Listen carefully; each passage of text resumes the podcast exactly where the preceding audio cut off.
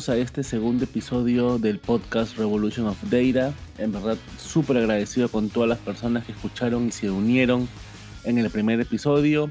En verdad, sus comentarios, opiniones han sido bastante, bastante útiles para poder mejorar varios aspectos en estos próximos episodios que vamos a tener.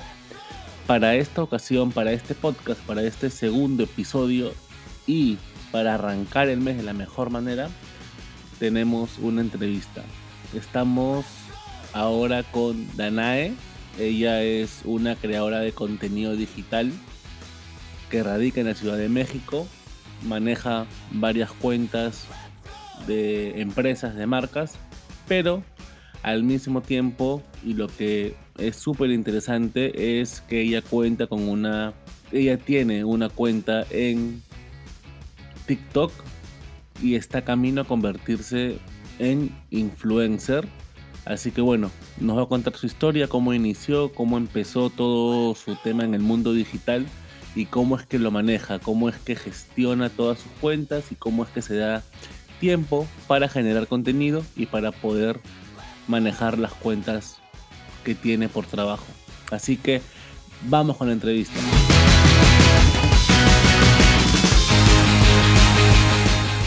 Hola Danae, ¿qué tal? ¿Cómo estás? Hola, bien, nerviosa. Tranqui, no, no pasa nada. Es, en verdad, para mí también es mi primera entrevista en, este podcast. Este es el segundo episodio y eres la primera invitada del podcast. Así que siéntete halagada en ser la primera entrevistada. yay, yay. Y bueno, nada, eh, coméntame un poco sobre cómo fue que, digamos, cómo empezaste en el mundo del marketing digital, de, de, hacer, de crear contenido y todo eso? ¿Cómo, o sea, ¿cómo empezaste? bueno, realmente yo no pensaba dedicarme a esto, fue como que muy inesperado. Eh, inicié haciendo pequeños diseños, eh, diseño gráfico se podría decir, eh, haciendo memes. de eso, como sabía un poco de edición de video, fotografía, pues me empecé a meter más en ese tema, enfocado más a lo que es pues edición de contenido. Y en una ocasión, este, ya saben, TikTok, todo eso, redes sociales, pues empecé como que a grabar, empecé a ver qué pasaba y cuando me di cuenta ya estaba creando contenido. Me comentaste que tú tienes una cuenta de TikTok que es un poco más, un poco más personal, ¿verdad? O sea, no, es, no tiene que ver con temas de, trabajo, pero que generas contenido en esta, en esta plataforma. O sea, ¿cómo, cómo es que lo, digamos, cómo es que lo, lo ves? O sea, ¿cómo haces esta, esta cuenta tuya personal? O sea, ¿son casos del día a día? ¿Son, este, no sé, eh, tu, tu, lifestyle, no sé, eh, coméntame un poco sobre, sobre tu cuenta de TikTok, porfa. Eh, bueno, creo que debo empezar también porque yo no tenía redes sociales hace dos años. yo no hacía nada de esto, yo nada más tenía una cuenta de Facebook personal, así súper mega personal que parecía fake. Y después algunos sucesos de mi vida me llevaron pues a querer crear un canal, a querer aportar algo hacia la sociedad para esto inicié con un canal cultural en YouTube que no tuvo nada de éxito. Y después, como se me olvidan las cosas, así un poquito direcciones, entonces em, en una ocasión abrí una cuenta de TikTok, subí un video y se hizo viral. Para esto, los videos que subo son lugares abiertos de madrugada en la Ciudad de México. Entonces, el video llegó a 400 mil vistas. De ahí subí otro video llegó como a las 30 mil vistas, 40 mil, y así empecé a subir videos. Y cuando vi ya tenía seguidores, tenía más de 7 mil, 10 mil seguidores en un día. Entonces, algo complicado que hasta la fecha todavía no, no acabo de asimilar bien. Eh, mi contenido de ahí siguió siendo de comida, de postres y de otros temas como que random. Pero mira, yo creo que si algo puede relacionarse entre la cultura peruana y la mexicana creo que es el tema de la comida. A todo el mundo le gusta, le gusta comer. Igual este, acá hay un montón de contenido sobre comida, pero por el tema de la pandemia, este, no existen casi lugares abiertos de madrugada. Entonces sería bueno que alguien haga un TikTok para ver si existen lugares abiertos de madrugada porque a veces me da hambre y no tengo dónde comer. Entonces, siento que en México de repente esa fue una necesidad latente en la gente y cuando vio tu contenido es como que, wow, me salvó. Me salvó la, me salvó la madrugada. Sí, de, sí, de hecho, este, la mayoría de contenido que subo, mínimo tiene que cerrar a la una de la mañana. Igual esto fue antes de pandemia. Eh, en pandemia cerraron muchos. Igual, eh, pues acá en México pusieron restricción de que tenían que cerrar máximo, así como que a las once de la noche, ¿no? Y todo para llevar. Entonces, este, ahí fue donde también como que pausé un poquito. Obviamente no quería dar un mensaje equivocado de que salieran las personas, ¿no? Pero sí, pues era como que una necesidad porque muchos trabajos no se detuvieron, hay trabajos que siguen siendo en la noche, que precisamente, eh, como te había comentado así un poquito, yo hacía lo que era este asistente de prensa, pero yo hacía la guardia nocturna. Entonces a veces era así de, ¿en dónde vamos a comer? ¿Y qué está abierto a las 2, 3 de la mañana? Eh, algo complicado a veces, ¿no? De saber horarios, saber direcciones o estarte acordando. Y al ser la ciudad, pues es como de un día andas en el norte, otra vez en el sur, otro en el oriente. Entonces, siempre como que fue esa, esas ganas también de tener un lugar y saber qué, ¿no? Porque luego se te antojan, no sé, tacos y también dices, pero no sabes si aceptan pagar con tarjeta o con efectivo. Entonces es algo que traté de meter un poquito a mi ciudad porque regreso a que yo no, no salía así como que a cuadros, ¿no? Y me daba mucha pena. De hecho, en mis primeros videos solo sale mi voz y es muy extraño. Ya después empecé a salir este como que yo, pero sí me da hasta lo hecho un poquito de pena. Justo lo que te quería eh, preguntar era, entonces tú el contenido que generas en, tu cuenta personal, digamos, ya es un contenido que tú lo tienes, bueno, como tú me comentas, empezó de la nada, como, como digamos, subo un video y de la noche a la mañana literal tuve 7.000 seguidores, 8.000 seguidores y cientos de miles de vistas.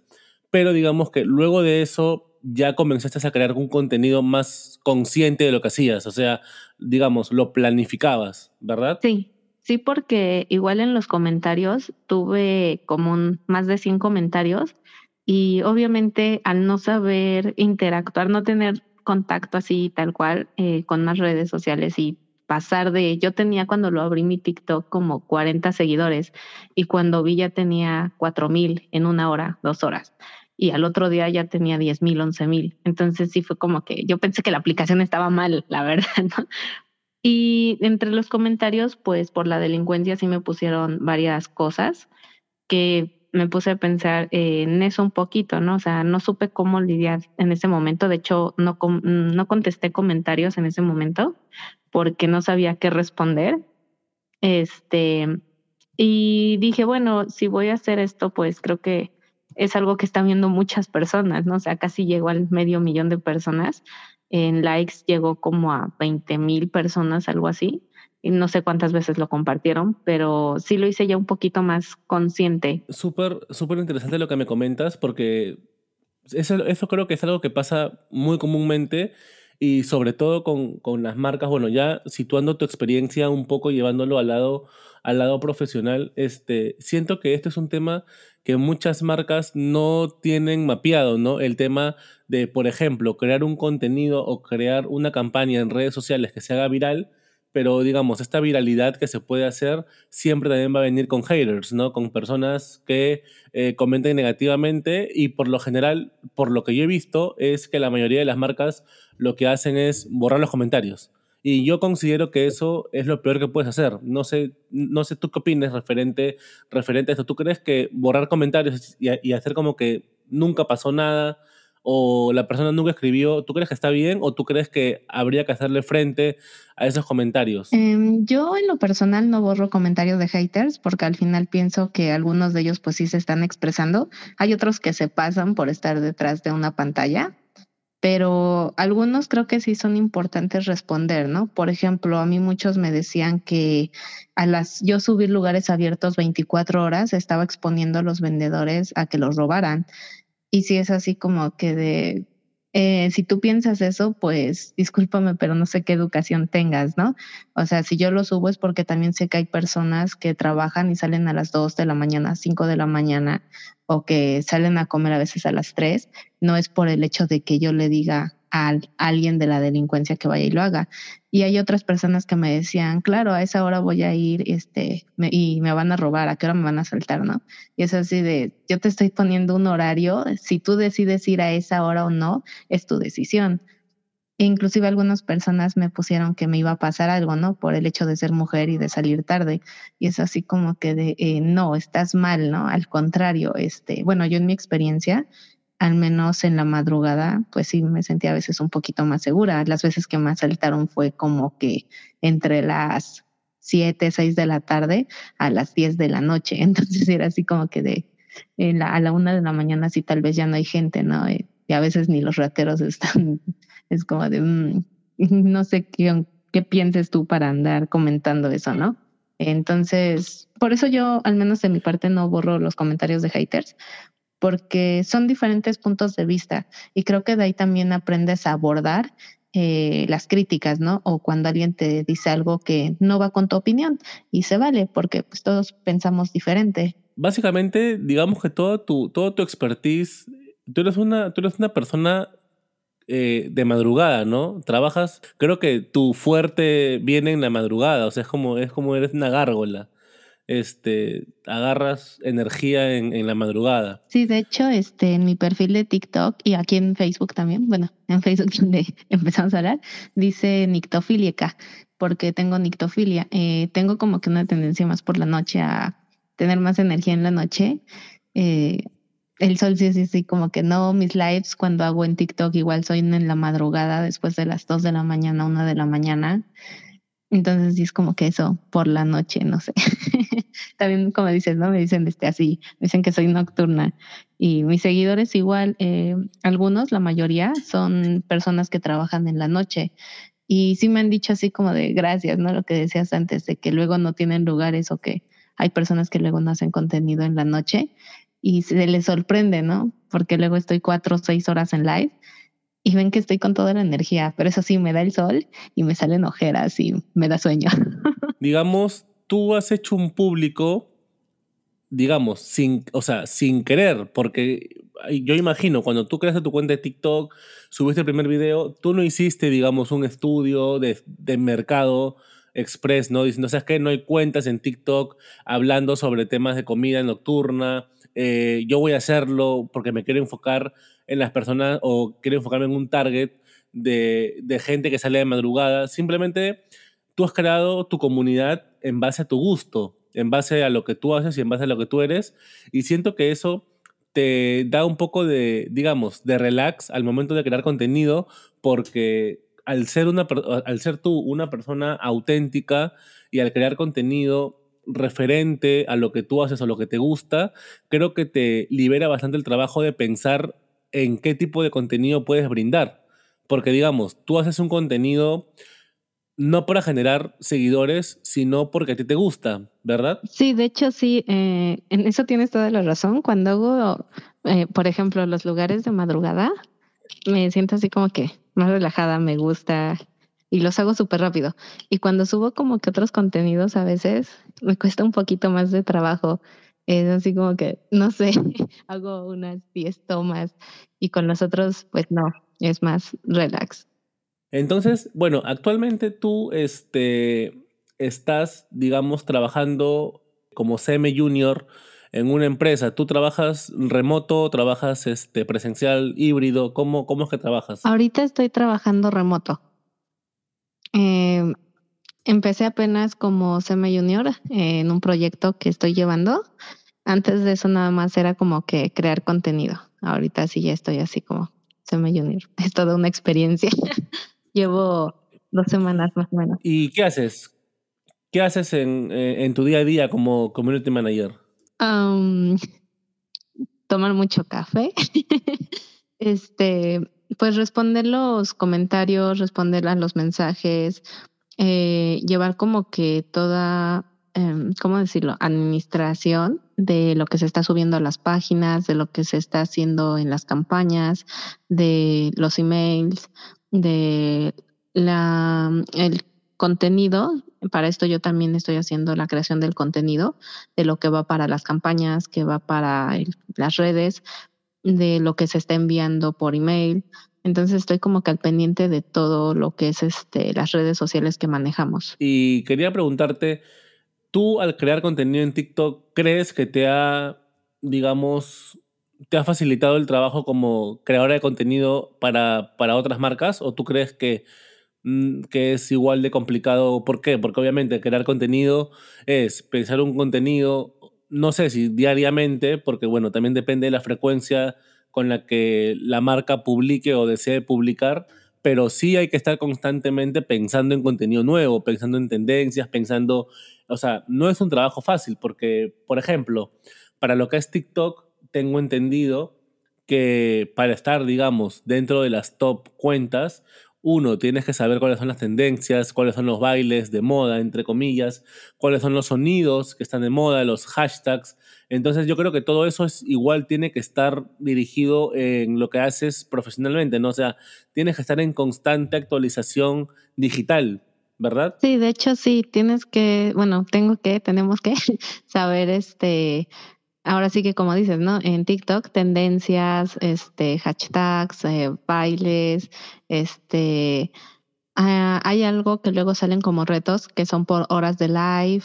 También hay cosas como concursos por moneditas, por obsequios que te dan, este, tus seguidores. Coméntame un poco sobre el tema de las tendencias. Estábamos en las tendencias. Si me puedes, este, coméntame un poco cómo haces tú para para ver qué, eh, qué, es lo que está en tendencia, qué es lo que funciona, qué es lo que no funciona? ¿Cómo, cómo lo trabajas? Mm, por ejemplo, para TikTok eh, hay diferentes categorías, ¿no? Hay personas que se dedican a lo que es hacer como comedia. Entonces ellos están como que en tendencias de comedia, de haz esto, haz este reto, haz este reto, ¿no? Así de eso de, no sé, huevos en la cabeza o hacerle bromas a sus amigos. A veces hay como que cosas así. En la de bailes también hay este, así como tendencias. En la mía como está medio extraña, pues nada más sería de comida, ¿no? Que el día del taco, que platillos este, de tu zona o de tu país o así, cosillas.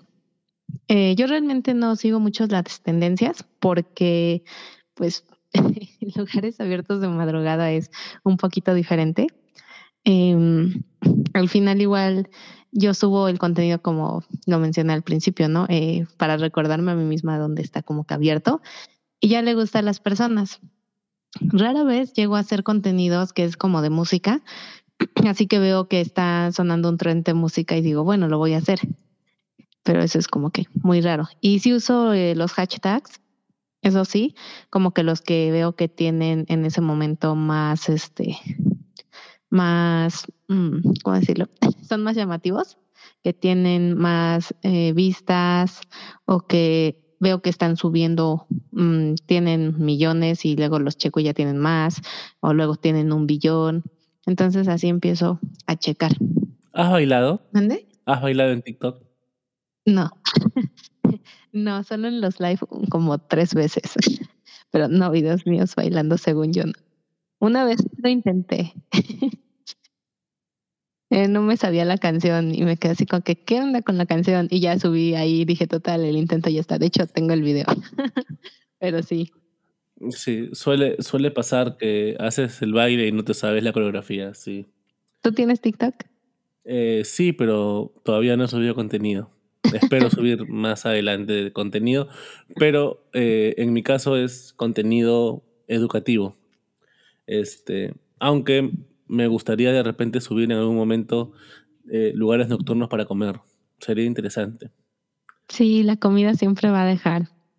Siempre. Yo subo, cada video que subo por lo regular, subo mínimo 200, 300 seguidores y vistas así igual mínimo unas 5000. ¿Y no has pensado, digamos, tomarte tu, tu cuenta de TikTok eh, como algo, digamos, más profesional, o sea, en el sentido de que te puedas convertir en un, de repente, no en un influencer.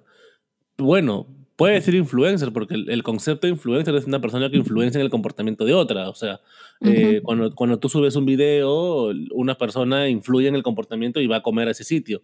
Entonces, a lo que yo voy es, pero no has considerado eh, hacerlo de manera ya pensando en, hacer marca personal de repente, en, tratar de ver por ahí eh, que otras marcas te auspicien de repente o cosas así por el estilo?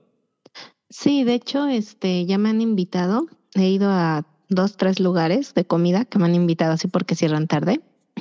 Y me han dicho muchos, solo que me detuve por lo de la pandemia. Y igual por pandemia, este, me mudé a como a 40 minutos de la ciudad. O sea, la tengo cerquita, pero también como que lejitos. Y el transporte, pues se me empezó a complicar un poco, pero ahorita sí estoy viendo eso de como que subir videos más seguidos y retomarlo, porque igual acá en México ya están este, empezando a abrir un poquito más tarde algunos lugares y me gustaría eso, ¿no? Aparte de que siento que puedo ayudar independientemente de lo que muchos pongan, eh, a que estas personas pues tengan un poquito más de eh, publicidad, pues sí, eh, a otras personas, ¿no? En su, ahora sí que en su local o en su restaurante o lo que sea. Claro, y bueno, básicamente, digamos, este, son personas que trabajan en el rubro de la madrugada, entonces existe de por sí un riesgo, ¿no? Trabajar de madrugada que trabajar en el día, ya hay un riesgo, digamos, intrínseco, ¿no? En, en, el negocio. O sea, no creo que porque subas tú un video de una persona que está trabajando de madrugada vayan y, lo, y vayan y le roben, ¿no? O sea, siento que por ahí, que por ahí no va, no va el tema. Pero sí me interesa bastante eh, el tema de, cómo, de, cómo trabajaste o de cómo estás trabajando tu marca. O sea, digamos, fue algo que no se pensó en un inicio, como muchas personas de repente han iniciado, que sí inician con el afán o con el objetivo de generar marca personal para poder, digamos, monetizar su canal.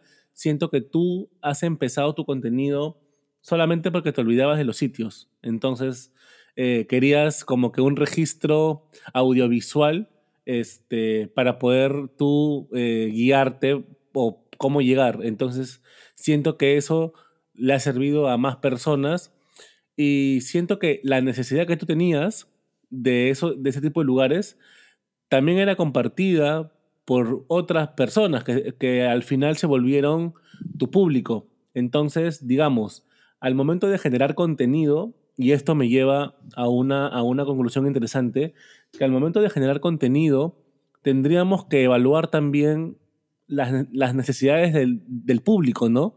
Porque si tú no hubieras eh, captado una necesidad latente que era comer eh, sitios para comer de madrugada o de noche, siento que la gente de repente no hubiera encontrado relevante tu contenido y no te hubieran seguido. Pero ya existía esa necesidad de, digamos, esa necesidad de, oye, salgo de noche o muy tarde, ya nada está abierto, quiero ver dónde comer. Y ahí tú entrabas, ¿no? O sea, ahí entraba la marca de Danae para suplir esa, esa necesidad. ¿Tú, ¿Tú cómo lo ves? Sí, de hecho, eh, fue algo igual que después pensé, ya que tenía algunos videos arriba, que pensaba, a ver, si yo estoy en tal lugar, pues quiero subir esto, o qué se me antoja, ¿no? Porque también algunos de mis videos son por eso. Una vez subí un video de caldos de gallina, creo que fue el segundo, y fue porque dije a las dos de la mañana quiero un caldo de gallina así como de, dónde lo vas a sacar, ¿no? Y sí, encontré un lugar, bueno, hay dos lugares que venden 24 horas, o quiero un pozole, y es así como que, ¿qué onda contigo? Entonces, en lo que hablas de marketing, creo que tiene que ver con eso, con que también veas tú como público qué es la necesidad que se tiene, ¿no? O sea, tú qué necesidades tienes, tú qué interés tienes. Creo que esa es una manera igual mm, mejor para abordar este tema del marketing. Siempre encontrar eh, un huequito por dónde entrar como marca, ¿no? Para poder fidelizar, porque al final, al fin y al cabo, lo que tú haces es generar una conexión con tu público y eso, y eso creo que se puede reflejar en lo que son marcas, ¿no? Que siempre se busque el lado de la, de la relación con la persona y no solamente de, de querer vender y vender y vender, sino tratar de generar un contenido relevante para la persona. Eh, ahora, solamente me queda una duda. ¿Qué es pozole? ¿Qué es pozole? El pozole son granos de maíz blanco eh, con pollo o con carne de res, en caldito así. Pero eso es bien típico de México, ¿verdad? Porque no lo he escuchado en otro sitio. Sí. Sí, de hecho, este, eso se, por lo regular se come el 15 de septiembre. Es así platillo de México y ya le puedes poner lechuga, le puedes poner rábanos, este, le ponen orégano, así, limón, algunos le echan crema, lo comes con tostadas.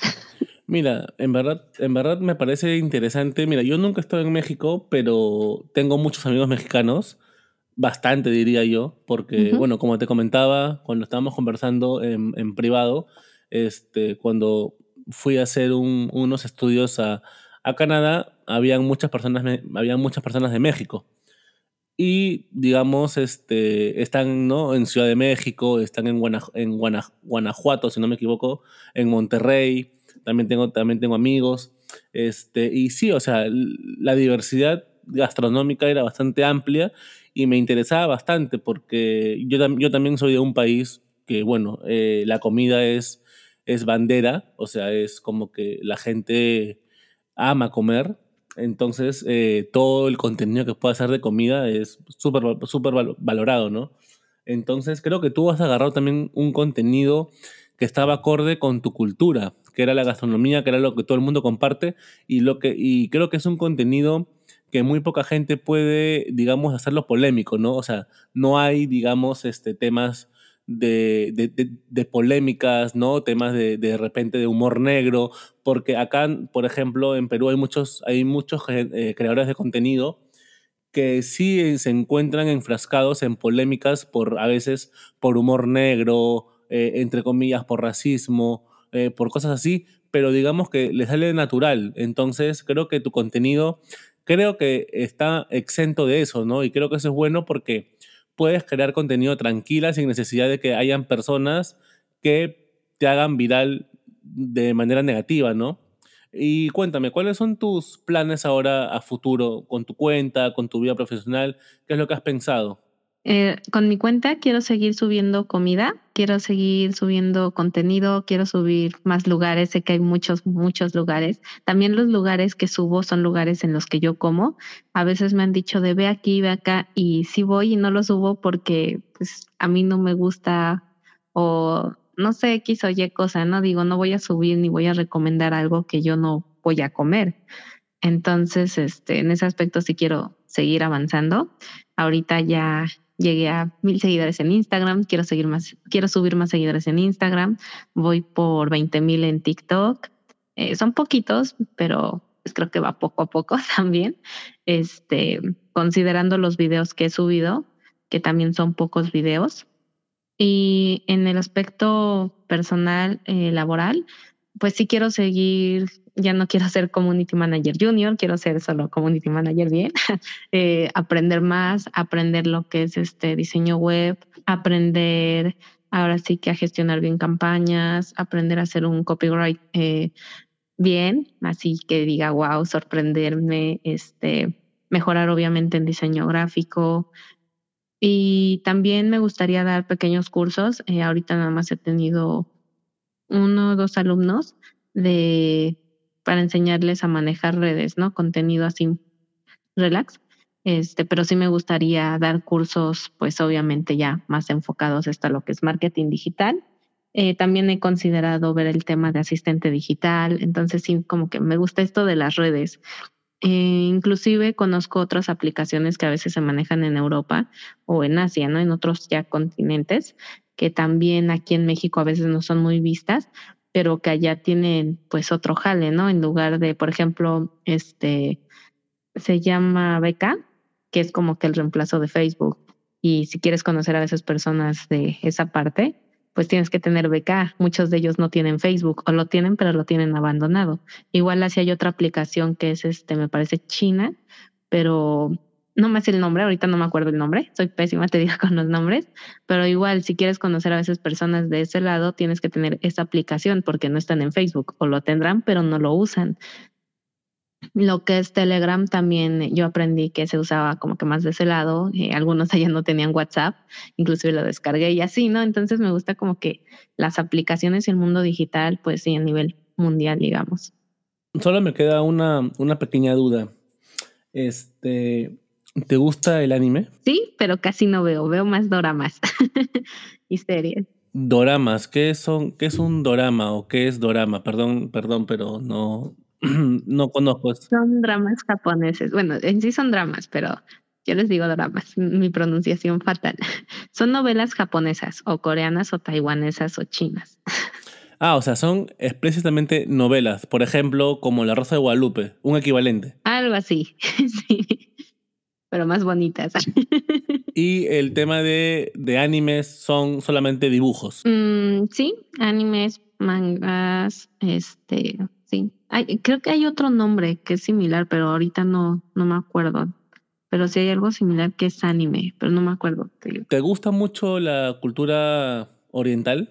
O sea, ¿te inclinas por la cultura oriental? Un poco. Mm, creo que me gusta más, eh, bueno, por ejemplo, de países que quiero conocer es Rusia y Países Bajos, me gusta este Escocia, o sea, me gusta más como algo europeo nórdico. ¿Y por qué Rusia? ¿Qué, o sea, qué, qué relación sientes con, con, Rusia? ¿O qué te gustaría conocer de, de, Rusia? Mm, me gustarían los museos. He hablado con personas este, extranjeras y algunos de ellos sí me llegaron a enviar este, fotos de allá, de lugares de Rusia, de sus museos, de su arquitectura. Entonces eso es algo que me gusta bastante. Aparte de que me gusta su idioma. En un momento empecé a estudiar este ruso y se me hizo más fácil el ruso que el inglés. Entonces, no sé, el frío yo creo también. Como no mmm, soy muy tolerante al sol, también por eso este, yo creo que la noche pues Rusia hace más frío. Tal vez moriré de hipotermia, pero me gusta más el frío. O sea, eres la primera persona que conozco que me dice que el ruso es más fácil que el español, perdón, que el inglés. O sea, para mí el ruso es como un idioma ni siquiera de este mundo, me parece un, un idioma extraterrestre, o sea, o sea, siento que es bastante complicado. Bueno, Sí me han dicho bastante eso. Me han dicho que cómo se me puede facilitar más el ruso que el inglés, pero el inglés me cuesta mucho trabajo. Y el ruso, inclusive cuando empecé a estudiarlo, ya lo podía leer. O sea, ya veía los letreros y ya me sabía la mitad, al menos un tercio del alfabeto, y ya sabía qué decía la palabra. Entonces la pronunciación igual se me hace como un poquito más fácil que el inglés, no sé. Supongo que es eso de que a veces soy medio fría, tal vez. Sí, de repente tu conexión con Rusia venga por el tema de, de del clima, ¿no? Que te gusta más eh, los ambientes. Sí. A mí, por ejemplo, me gusta más el, el, calor, me gusta el sol, me gusta la playa, me gusta, no sé, me gustaría vivir en un, en un sitio tipo Cancún, tipo Jamaica, así, ¿no? Este, con mucho sol. Sí, con mucho sol y todo. Entonces, a ti te gusta lo contrario. Este, sí. Y bueno, eh, coméntame un poquito sobre, digamos, cuando tú entras en lo que es community manager eh, con la empresa con la que trabajas actualmente, ¿el contenido lo generan mensual o lo van generando día a día o lo generan semanal? O sea, ¿qué periodicidad tienen ustedes de, de, de darle contenido? Cuando empecé se generaba el contenido de manera semanal. Y después, ahorita en enero, empezamos a trabajar con una parrilla mensual, pero el contenido se entregaba semanal o quincenal.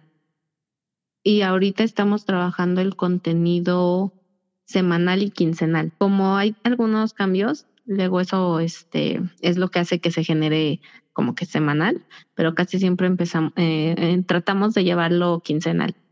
Y la parrilla sí se hace una parrilla así mensual de todo. Perfecto, bacán. Sí, básicamente así también es como lo, lo trabajo yo. Yo básicamente lo prefiero trabajar mensual.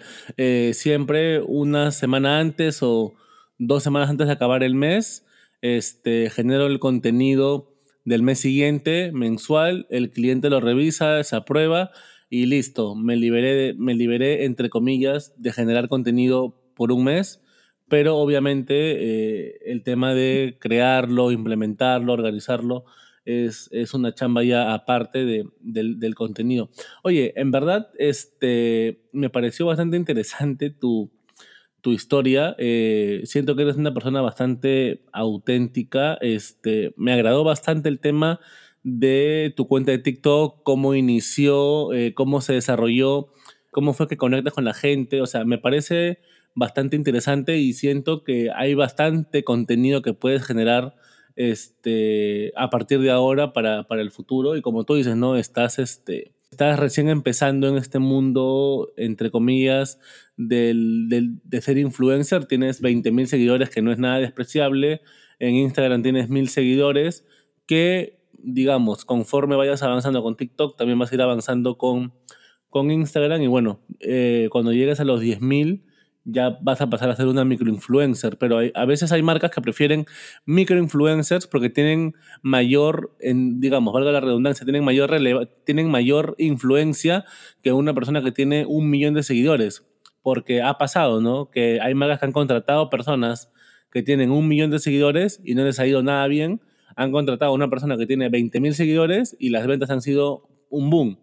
Entonces, este, digamos que el éxito no se mide por seguidores, sino por el rango de influencia e interacción que puede tener esta persona.